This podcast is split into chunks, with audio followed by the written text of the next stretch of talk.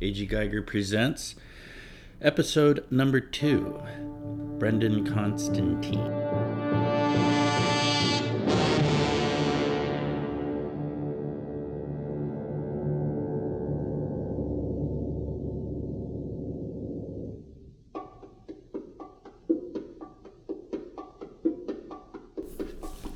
My name is Michael Delgado, and I'm your host.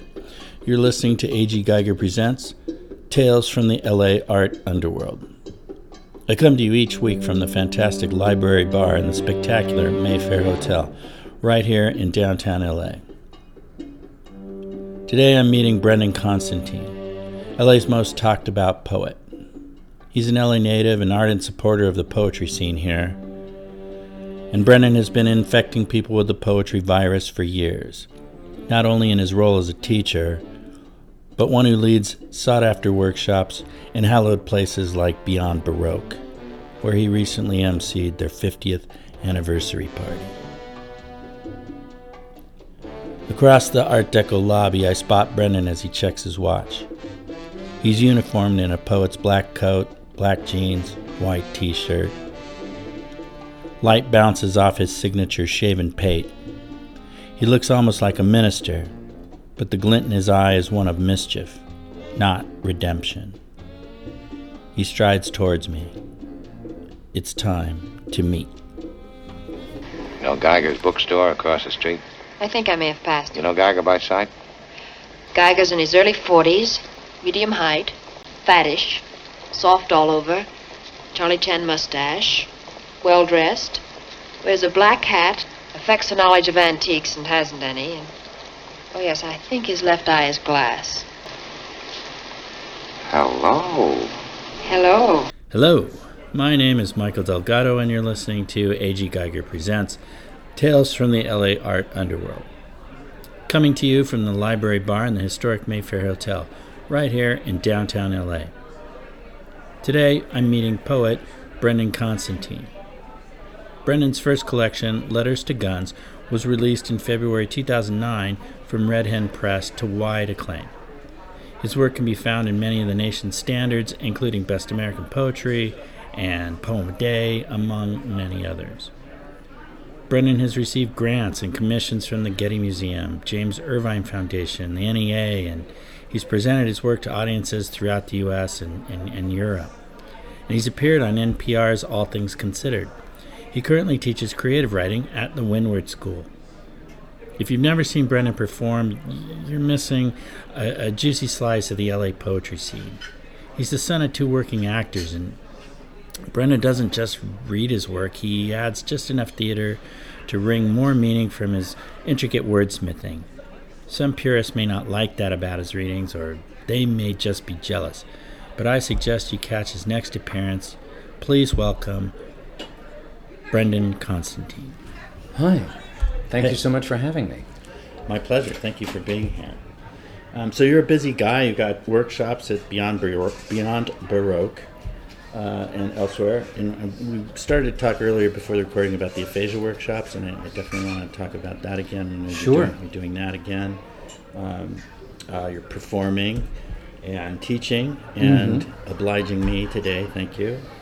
Um, but I wondered, you know, where you find time to write and how you go about it. I guess I'm interested in the discipline that you have, or how you set yourself up, or does it just sort of come to you? Gosh. Uh, yeah, I it's it's a constant struggle. I, I I am very busy in my city's communities of poetry. And there are, you know, there's more than one. There's there's quite a few of them. LA is such a uh, a, a singular city in that uh, it's so huge and nobody seems to know where it begins or ends. It seems to start at the ocean and then vanish somewhere around Kansas. Uh, and we have, you know, uh, you can have, you know, you can have various arts communities thriving within a few miles of each other and have no idea that the other one's there. Um, and so uh, I, uh, I- I've been trying to stay uh, very active. I, I, uh, I'm always interested in where there's a new reading or a new workshop or you know, who's doing what. And um, so, yeah, I do stay uh, quite busy. Um, I teach. and I also try to do a fair amount of uh, volunteer teaching at schools that may have had to cut their arts programs and that kind of thing. And finding time to write is just an ongoing challenge. I would love to have, you know, a few set hours out of every day that I could sit and organize a, a thought, but uh, I've never had that actually. Right, I'm- and, but and yet you've got an awful lot of work out. I do. Uh, uh, I, I sometimes think um, of it as though I write at large. Uh, I write. I write on any available surface. Um, you know, uh, on armrests. You know, uh, on lunch break. Um, And so know. do you? You so so you're at lunch break, and then do you, so do you find sort of an inspiration there, like whatever you're looking at, or you've got something already in your head and you're working it out, or That too, you know, that too depends. Uh, I try to, you know, I've, I've always got, you know, two or three three things uh, brewing. Um, you know, uh, a draft of something that I'm continuing to work on, either on a on a computer or a laptop or in a notebook. But if I'm just getting an opportunity to sit and write, or as has been happening more and more, if I'm leading a class where I'm encouraging the group to to just you know to do what we call free writing, then you know I'll try to do it with them. You Yeah, know, you I think it's yourself. It's a, I think it can be a you know a fairly persuasive Right. tool in teaching to have the teacher doing the project with you. or you can just say, "Class, we're going to be quiet now." Right, exactly. so right now, I mean, I gotta say, in the last weeks, the most significant writing I've done has been. It's like the last two or three weeks has been, you know, because I did the assignments I was giving my, my high school students, and I just did them along with them, and they they went somewhere. Um, so to answer your question is, yeah, I do have. Uh, I tend to have a few things that I'm already working on, but I also still absolutely like to just go get completely lost on the page, to just start writing with absolutely nothing in mind. I think of uh, a quote I just heard recently from Enrique Martinez uh, the painter, who, and I'm sure I'm going to ruin this quote, but as I uh, as I understood it, he said, "I don't just go sit and paint something that I have in mind. I paint to find out what I have in mind." Uh, you know, and uh, and I'm, you know, I'm, I'm a big believer in accidents. I'm a big believer in getting lost, in uh, letting chance uh, into my writing, you know, and uh, uh, and I think I think if we're honest, um, and by we I mean you know just my contemporaries in writing, I think a, a place where you see a lot of writers get stuck, stuck in the mud is as a result of having forgotten how much chance has always played a role. You know, you uh, God help you if you've ever had some positive reinforcement on your writing. Anybody's ever said that's a good job, you know, and then you go about consciously or unconsciously trying to recreate that good job. But instead, you know, and, and chances are that that, that that good job, that, that time when you really connected with somebody and you connected with your own writing probably came about because you were open to, Right. you know, some, some chance, some changes. And Yeah, for my own work, I mean, I know exactly what you're talking about. I, I not writing, but in painting, I, you know, I mean, I'll, I'll look at some, back at something and go, "Oh, that was that was a happy accident." You know? Right. Great phrase, the happy accident. And then you and then to go back later on, you know, because you're feeling like nothing's connecting. And you say, "Well, why don't I try to do something like I did before?" But now you're doing it trying to force it out of sheer will. Right. So you're going to produce something half as good as you used to be, rather than you know uh, going and getting lost. And also, that's the other thing is we want everything we try to just you know we want to you know knock it out of the park first try. And it's like no, no, you've got to you've got to make some huge mistakes. You know, I'm always telling my students. It doesn't matter how successful you are or think you are. It doesn't matter if you have, you know, Pulitzer prizes piled up behind the couch and libraries named after you. Your worst writing will always lie ahead of you. Right. You know, and you're gonna, and, and that's a good thing. You're gonna have to, you're gonna have to go write some just total, you know, dreck.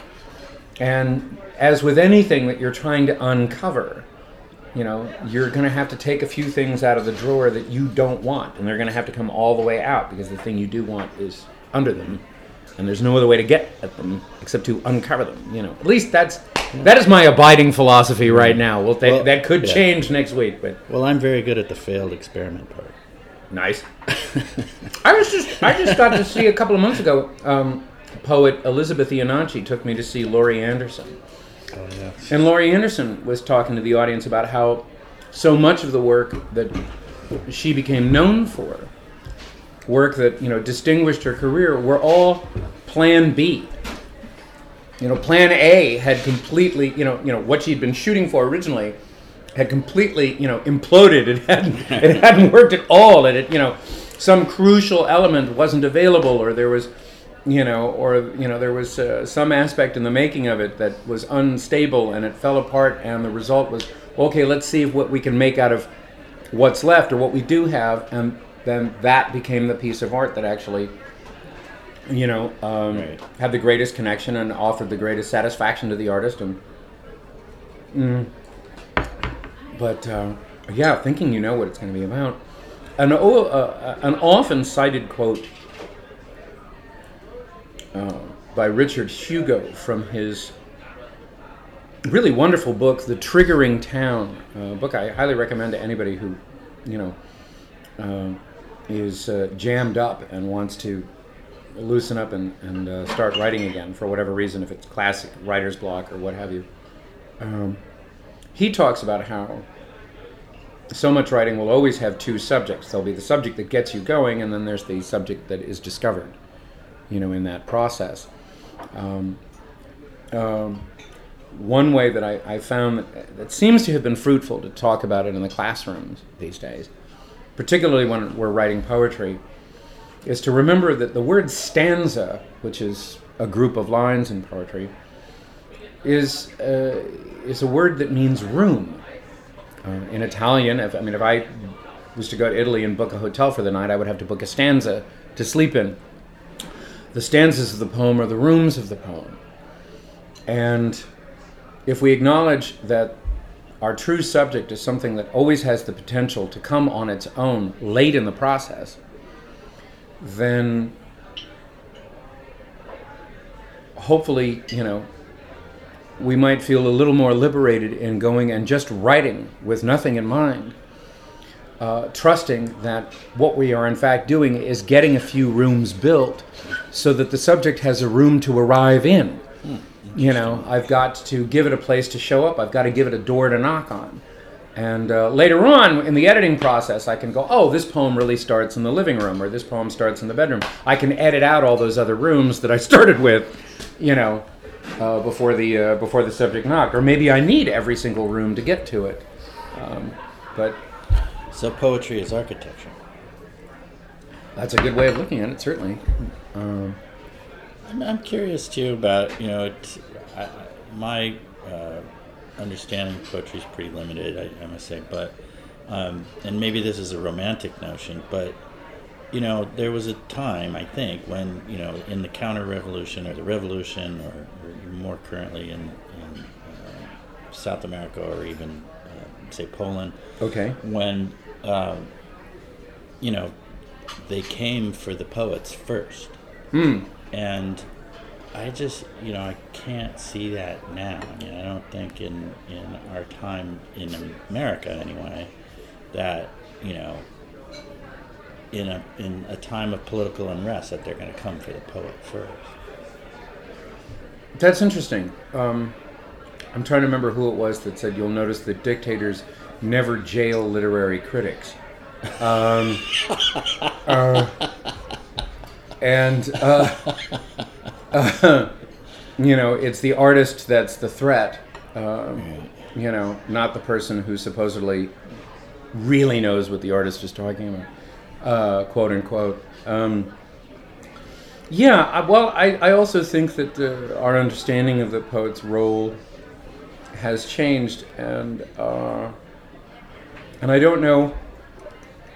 You know, I mean, I'm familiar with uh, with what you're talking about, and I'm familiar with that uh, expression and the philosophy behind it. I think that uh, the poet also has always been a kind of stand in for anyone, a sort of surrogate identity for anyone who was living the life of an artist. Um, because you'll notice that a person who paints gets called a painter, a person who does carpentry gets called a carpenter. But someone who writes poetry is not a poemer, they're a poet. There's this whole identity that seems implicit in the thing. Uh, and and it, you know, and depending on who you ask, what is implicit in there is everything from poverty Right. to you know intense inner turmoil and um, you know it's as though somebody said, "Well, what do you do for a living?" Well, I'm misunderstood. That's uh, that's uh, I'm you know uh, I'm I'm underachieving you know exquisitely you know and uh, um, and uh, that the you know the, the the poet in that sense is anyone who is openly expressing themselves and living for it or doing it because they have to um, who isn't just in that sort of bourgeois sense making art because it's pretty or entertaining but because they are in fact working something out they're responding to the world around them. It may even be their own conspicuous hand in their sanity. And that understanding of the poet, I still think, is still quite formidable in uh, 2018, and is a voice that uh, someone might wish to silence. Um, for fear of losing control. But I do think what has changed and what might be, you know, what might be behind, you know, what you're sensing is that with the advent of social media and the internet in general, we have a forum like we've never had before. Uh, so many more people have a voice. Um, and, you know, uh, the, uh, and, and the, the forum that we have, the theater for public discourse, is, is so amplified right now that I think you know, uh, there may be a few tasks that might have been, you know, specific to the poet for a very long time that are now much easier for everyone to access. Just as poetry seems to be easier for everyone to access now. There has been a significant jump in poetry readership in the United States, anyways, in just the last three or four years. Um, a jump in uh, just an awareness and enjoyment of poetry, and the number of people that identify as responding to poetry, figures that transcend literacy caps. Um, because of course you don't really need to know how to read anymore. You know, I mean we, you know, or uh, I should say you don't need to. You don't necessarily need to know how to read again Yeah. because it is cyclical and we're sort of back in a place where the oral, oral tradition of poetry is, is very strong again. Uh, and, um, you know, It's also compact, right? Which fits the, the 140 characters kind of thinking. yeah, absolutely. You know, what, uh, what my poetry teachers, uh, hello, Suzanne Lummis, uh, used to emphasize all the time in the classroom compression, I would say, compression. Um, you know, you weren't necessarily trying to cram anything in there. You were also looking for uh, a kind of elegance, a kind of economy, but you were you were you were uh, putting an emphasis on compression. I actually remember being in a poetry classroom and you know, what does this poem have, class? And we all put our hands up and said it in unison, compression. And um, uh, yeah. Well, speaking of classes, and you're t- you know you've been teaching for a number of years now, and uh, I mentioned at the top of the show about your your work with uh, aphasia. Um, Yeah. afflicted with aphasia, and you now have another workshop about that. And I was hoping you could talk about that because it seems to me aphasia, uh, which maybe you could define better than I can um, for the listeners, but aphasia seems to be just a, the most apt metaphor for for trying to write poetry, right? Well, you know that, uh, that it's interesting that you put it that way. Yeah, uh, uh, about a year, year and a half ago, I was contacted by uh, a very, very kind man, uh, uh, a speech pathologist named Michael Beale, uh, whom, along with his wife, Francie Schwartz, uh, were curating, if you will, a book club for people afflicted with uh, aphasia at the Echo Park Branch Library. And for uh, the aphasia is the Aphasia is, is basically an inability to make words. It is a language processing disorder. You aren't born with it. Um, it is a condition that can be uh, brought about in a variety of ways. Some people have it as the result of stroke. Some people have it as the result of, of accidents. I'm, I'm currently uh, one of the one of the members of the group. You know, uh, is dealing with aphasia as the result of a very serious uh, water skiing accident they had. Um, it can be brought about by uh, Alzheimer's or senility. It can be brought about by a number of different syndromes and misadventure. Um, uh, a f- close friend of mine got it as the result of encephalitis, and uh, she was a writer, and uh, the the recovery from that state, and and as I understand it, recovery, full recovery from aphasia is very, very rare. If you have full on aphasia, it's not a thing that you necessarily ever get rid of. Um, you know, uh, you there are improvements, and some people, you know, depending on how they get it, may find that they're able to recover some of their their faculties. Uh, if some people have a mild stroke, they may have periods of aphasia and and eventually, you know, see many of the effects wear off. But for the most part, it's a it's a it's a life condition, and there are different varieties of it. Uh, some people that experience aphasia cannot make any words at all in the most uh, in the most extreme cases. Some may only be able to make a few words and no others. Uh, more commonly, uh, people have uh, just an inability to find very particularly the words they want in a given situation, and will either substitute words that uh, mean close to the same thing, or words that sound like the words they want. Uh, and uh, and sometimes there's absolute random replacement. I'm still learning about these uh, different uh, conditions, which are called paraphasias, and uh, it can be it can be an enormously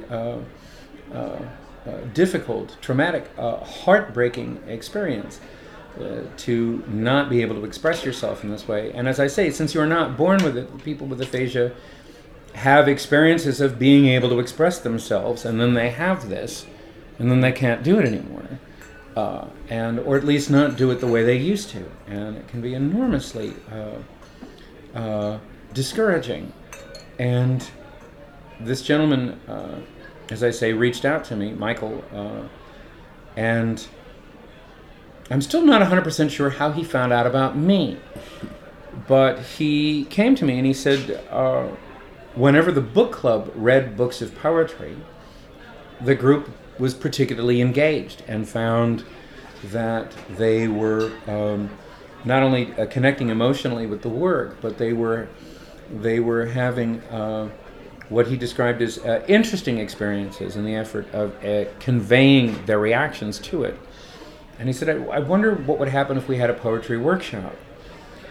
And we discussed doing this, and I, and in the process of trying to put it together, we began to discover that while there were a number of poets that have had aphasia uh, and struggled with it, perhaps most famously Thomas Transtromer uh, towards the end of his career, um, there didn't seem to be any record that we could find, at least online and at the library, of pilot programs for a poetry workshop for people with this condition. I guess it makes sense. I mean, I guess somewhere somebody said, well, why would you offer a writing class to people who can't make words? That seems awfully cruel. Why would you do that? Uh, but um, so I kind of went in cold and I had to say to the group, look, I, I, I, I don't know how to teach a writing workshop for people with aphasia, but I do know how to teach a writing workshop for writers. And the response to that was huge. It's like, well, let's see what happens. So it is very much a laboratory, which is how I've always liked a writing workshop to be. I think that if you're going to a generative workshop, a workshop where you're going to write, uh, Now, is this part of a research for the pathologist, or is this? it has become part of his re- research. It was not at first, but as uh, we did one, we did a, we did a six week course last year, and the response to that was really strong, and the results were tangible. We had, you know, in terms of improvement, or just um, or the quality of work? Uh, how would I measure this? What we had were uh, certainly in confidence, uh, uh, a, a- an improvement in a sense of having expressed oneself. Um, that again, I, not looking for cures, but just looking at looking at it as though I'm just here to add to the sum of light. I'm just here to add to the number of good days. You know, uh, you know, uh, as opposed to frustrating ones. One member of the group who had severe uh, uh, uh, challenges as the result of stroke, aphasia being only one of them, uh, paralysis being another, who couldn't really even hold a pen steadily you know, in the third or fourth week, managed to get a pen into her hand. She uh, ha- was so consumed with a desire to write a poem that she couldn't even she couldn't even stand to have the person that was helping her and who was effectively taking dictation and writing out her Right. thoughts previous to that. She got the pen into her hand and just started making things happen on the page herself, you know, as her hand shook and realizing that she could get to what she wanted to say with mostly nouns and, you know, one or two modifiers and do the rest with ellipses and get, you know, and line breaks and get a poem at the end of it that conveyed a real emotional urgency about you know about deaths in her family and her own sense of isolation. And she did it in maybe 10 words. Wow. uh, but poetry the examples of poetry had sort of liberated some understanding for her what she could do with what she had available to her. So i can't say that there's you know i don't can't say that anybody was cured but there did seem to be an enlightenment of, of how one could speak that that if poetry is a thing that manifests itself from culture to culture among people who discover that they need a special way to express special things that there are experiences of wonder and pain and beauty and disappointment and rapture and loss and all of the uh, all of the conditions of the heart that are in one way or another un- unsayable, and that you know, and that then manifest poetry, you know, for this purpose, then then uh, uh,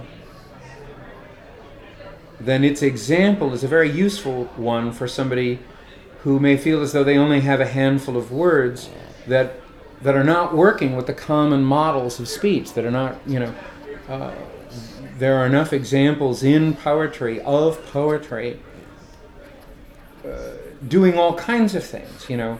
If um,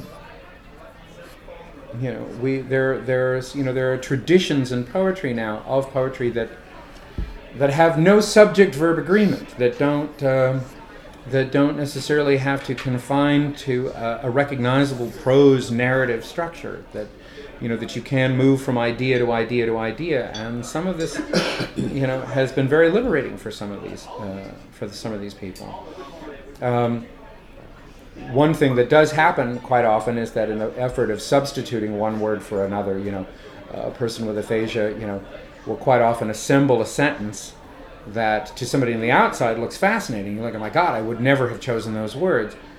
And inside they're struggling, going, well, yes, but I'm glad you think it's poetry, buddy. But I'm, you know, I'm trying to, you know, uh, an example was the other day uh, we were talking to one of the members of the group and saying, you know, what is it that you're getting out of writing? What do you find that you know? What is happening when you write? Why do you write poetry? And he, with some effort, he got out to let me out. Um, you know, if he'd said to express myself, to you know, to convey my emotions, if he'd you know, if he'd composed a recognizable sentence, it may not have had the same emotional uh, impact.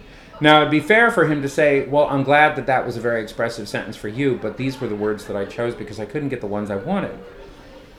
And what I think is significant about poetry, the example of poetry, and perhaps persuasive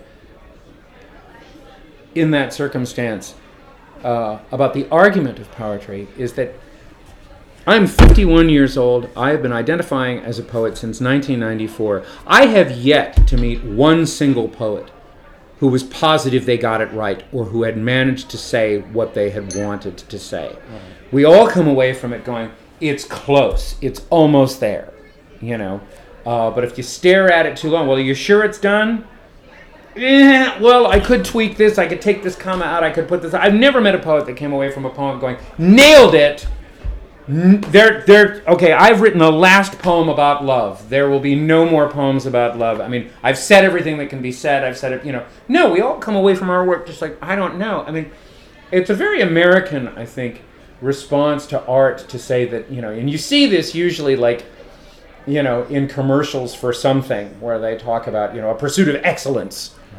Um, you know, and the examples are quite often montages of ballet dancers extending an amazing kick and somebody doing a flourish with a paintbrush and somebody emoting on a stage and and on and on and on. But if you talk to any one of those artists after their performance, it's always yeah, I didn't fully extend on that last kick. I could have. Well, I was I was trying for this note, and I, I don't know. I ended up on an eighth note, but I don't know. I managed to bring it around. I mean, well, I just came out of you know the downbeat. Well, yeah, I, I wanted this word, but that word presented itself. You know, I've never never met anybody that came you know came away just like, uh, yeah, I you know this is exactly what I wanted to say. I absolutely nailed it. There it is. You know, more often than not, you know, it's the opposite. And I got to say, there there, you know, among some of the writers that I was I've been working with in the aphasia group, that has been a very persuasive example. To say, yeah, like you know, this is poetry. This is what that's for. This is for the stuff you can't say. This is for the stuff that nobody seems to be able to find a way to say. And And that's got to be very encouraging for them, right? Because they see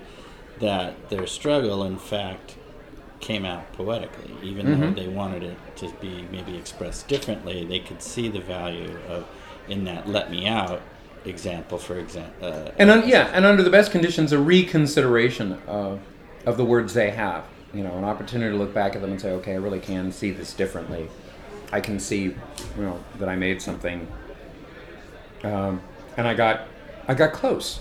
You know, uh, you know, I, it would be wonderful if art was the place where we, where we went for excellence and to just get it right. But so much, I, I, art seems to me to be the place where we get it wrong. And uh, and that that is that is part of it. That that is that is necessary. You know that you are. There are so many wonderful examples. I think of the way you know diamonds are appraised. You know that. You know if you. When you're measuring the uh, the perfection of a diamond, you're measuring it against an impossible standard. A perfect diamond would be composed entirely of light. It's a thing that can't exist. Everything, you know, that is brought, every measurement brought to bear on a diamond is in the nature of a flaw. Um, and likewise, you know, you know, you you know, another one is the ancient mariners. You know, we're told as kids that they navigated by the stars, but what is often left out is that no, they quite often aimed the ship for the star right there on the horizon. And they, none of the men on the boat thought they were going to reach it, but they knew that if they didn't aim for it, they would never get home. Uh, you know, and you know, it's this impossible thing that we're after. We have to, we we have to reach for it. I mean, you have to go for it. Or you know, another one that I love is the a story that's probably apocryphal. Uh, the, the version I heard was attributed to Stravinsky and a violinist who was struggling with a piece that Stravinsky had written and who eventually, frustrated, went to Stravinsky and said, I, I can't play this the way you've written it. And then emboldened when Stravinsky didn't blow up at him and said, In fact, I don't think anybody can play this the way you've written it. Stravinsky supposedly responded by saying, Yeah, I know. Uh, I was interested in the sound of someone trying to play it. uh, and, you know, uh, and that's where that's where I try to begin, and you know, all of it. You know, uh, is um, I'm probably not going to reach it, but let's see what happens while we're trying to reach it. Right. You know? The, the other piece of that, of course, is to, you can't be res- uh, responsible for, you can't worry about what uh, someone thinks about the writing because you have no control over that, right? I mean, you, you, No. you hope that they'll get what you're thinking, but it doesn't really matter if they do or not because everybody kind of comes and unpacks their own psychological, Oh hell yeah! un, un, their own psychological baggage. Excuse me, listeners. I'm I'm eating something amazing, by the way, that Michael made for my visit. Uh, I don't even know what it is, but it has chocolate, it has peanuts, it has Almonds. Almonds and all kinds of yeah. It's it's incredible. Anyway, um, yeah, I think I think that's just an integral experience of being an artist. As I say, once you go public, and by that I mean I think of a, an interview that was conducted with Maxine Kumin years ago, where she was asked how long she'd been a poet, and she said, "Well, public or private." Um, you know, the private one is much longer. Um, but I think once you go public, I think a frequent experience for, and perhaps a rite of passage for most artists, is to have somebody look at something you've made and come up to you and go, "Oh my God, this thing you did," and then they they explain your art to you, and you realize they're seeing this whole other thing that I did. You know, I remember having somebody come up to me after a reading and saying, "Oh my God, what you said about women in America." And I was thinking, I didn't say anything about women in America. Oh my God, you know, and I had this, I was, I was in a rather precarious position. I thought, okay, do you say, I'm terribly sorry, uh, I, I, I'm, I'm glad you got that out of it, but I had not intended that? Or do you say, why, you're the only one who caught that. I was afraid it was too subtle. Uh, you know, And you got something new coming out, right? Or Yeah, I just had a chapbook come out for which I haven't had, um, uh, for which I haven't had an official release. Uh, I just had a chapbook come out from a wonderful press called Blue Horse, uh, which is uh, curated by a man named uh, Jeffrey Alfier, and the book is called Bouncy Bounce, and was titled by one of my students uh, a few summers ago. I was teaching a class on how to do chapbooks, and one of my students, a girl named Sarah, got me to admit that I'd never done it the way I was teaching them to do it. And she said, No, you're going to do it the way we're doing it. You have to make a book too, and I get to name it. And so I thought, okay, she's 14. God knows what she's going to ask me to name this book, but I'll go with it. She said, You have to call it Bouncy Bounce. Uh, so this is Bouncy Bounce. And I'm going to read is you a- there is there a titled poem at Bouncy Bounce? there isn't. Uh, there probably should be, and it would be absolutely consistent with me to write that poem about two years after the book came out. Um, and maybe there'll be an expanded edition. Here, I'll um, I'll do a poem from this book. Um, it's the first poem in the book, and uh, it also uh, appears in a magazine called Ethel. This poem is called Cloud Pleaser. Tell me the one about the skeleton and the stewardess again. I forget how it ends. I know the plane goes down over Yellowstone, but doesn't the skeleton get the last word? Isn't the punchline something about how hard it is to find parking now that all the cars are smart? How America always has a head cold? How no one truly wants a kitten? I remember laughing really hard the first time you told me. You'd think that'd be enough to make a memory, but somehow it wasn't. I only seem to hang on to sad things now. That's why I've been walking around all day thinking about the stewardess. Her father died that morning. There was no time to get her shift covered, so she got on the plane in a blur of guilt and recrimination. When she saw the, set, the skeleton sitting in first class, she hardly reacted. It made sense. I mean, of course she'd eventually get a dead passenger. Death is everywhere. Life is the intrusion, the stowaway, the joke. The skeleton asked for water, its voice soft as the turning of a page. Then the windows were full of trees and flame. Thank you for saying so. Never know what to say after a poem, though. You know what I mean? It's like, you know, you, you know, yeah, right, exactly. You could snap your fingers and. My father is fond of saying, "Is that it? Are you done? Is that is that the whole thing? Is that? Oh, oh, it's over. It's over. That's it. Okay. Well, why did why did it stop there? You know, and, yeah. but uh, that's that's. Those of you listening, just snap your fingers to yourself if you identify with that one. And may not be your dad, but there's somebody out there, isn't there? Uh, let's try. Um, give you another one. This is called In All Likelihood.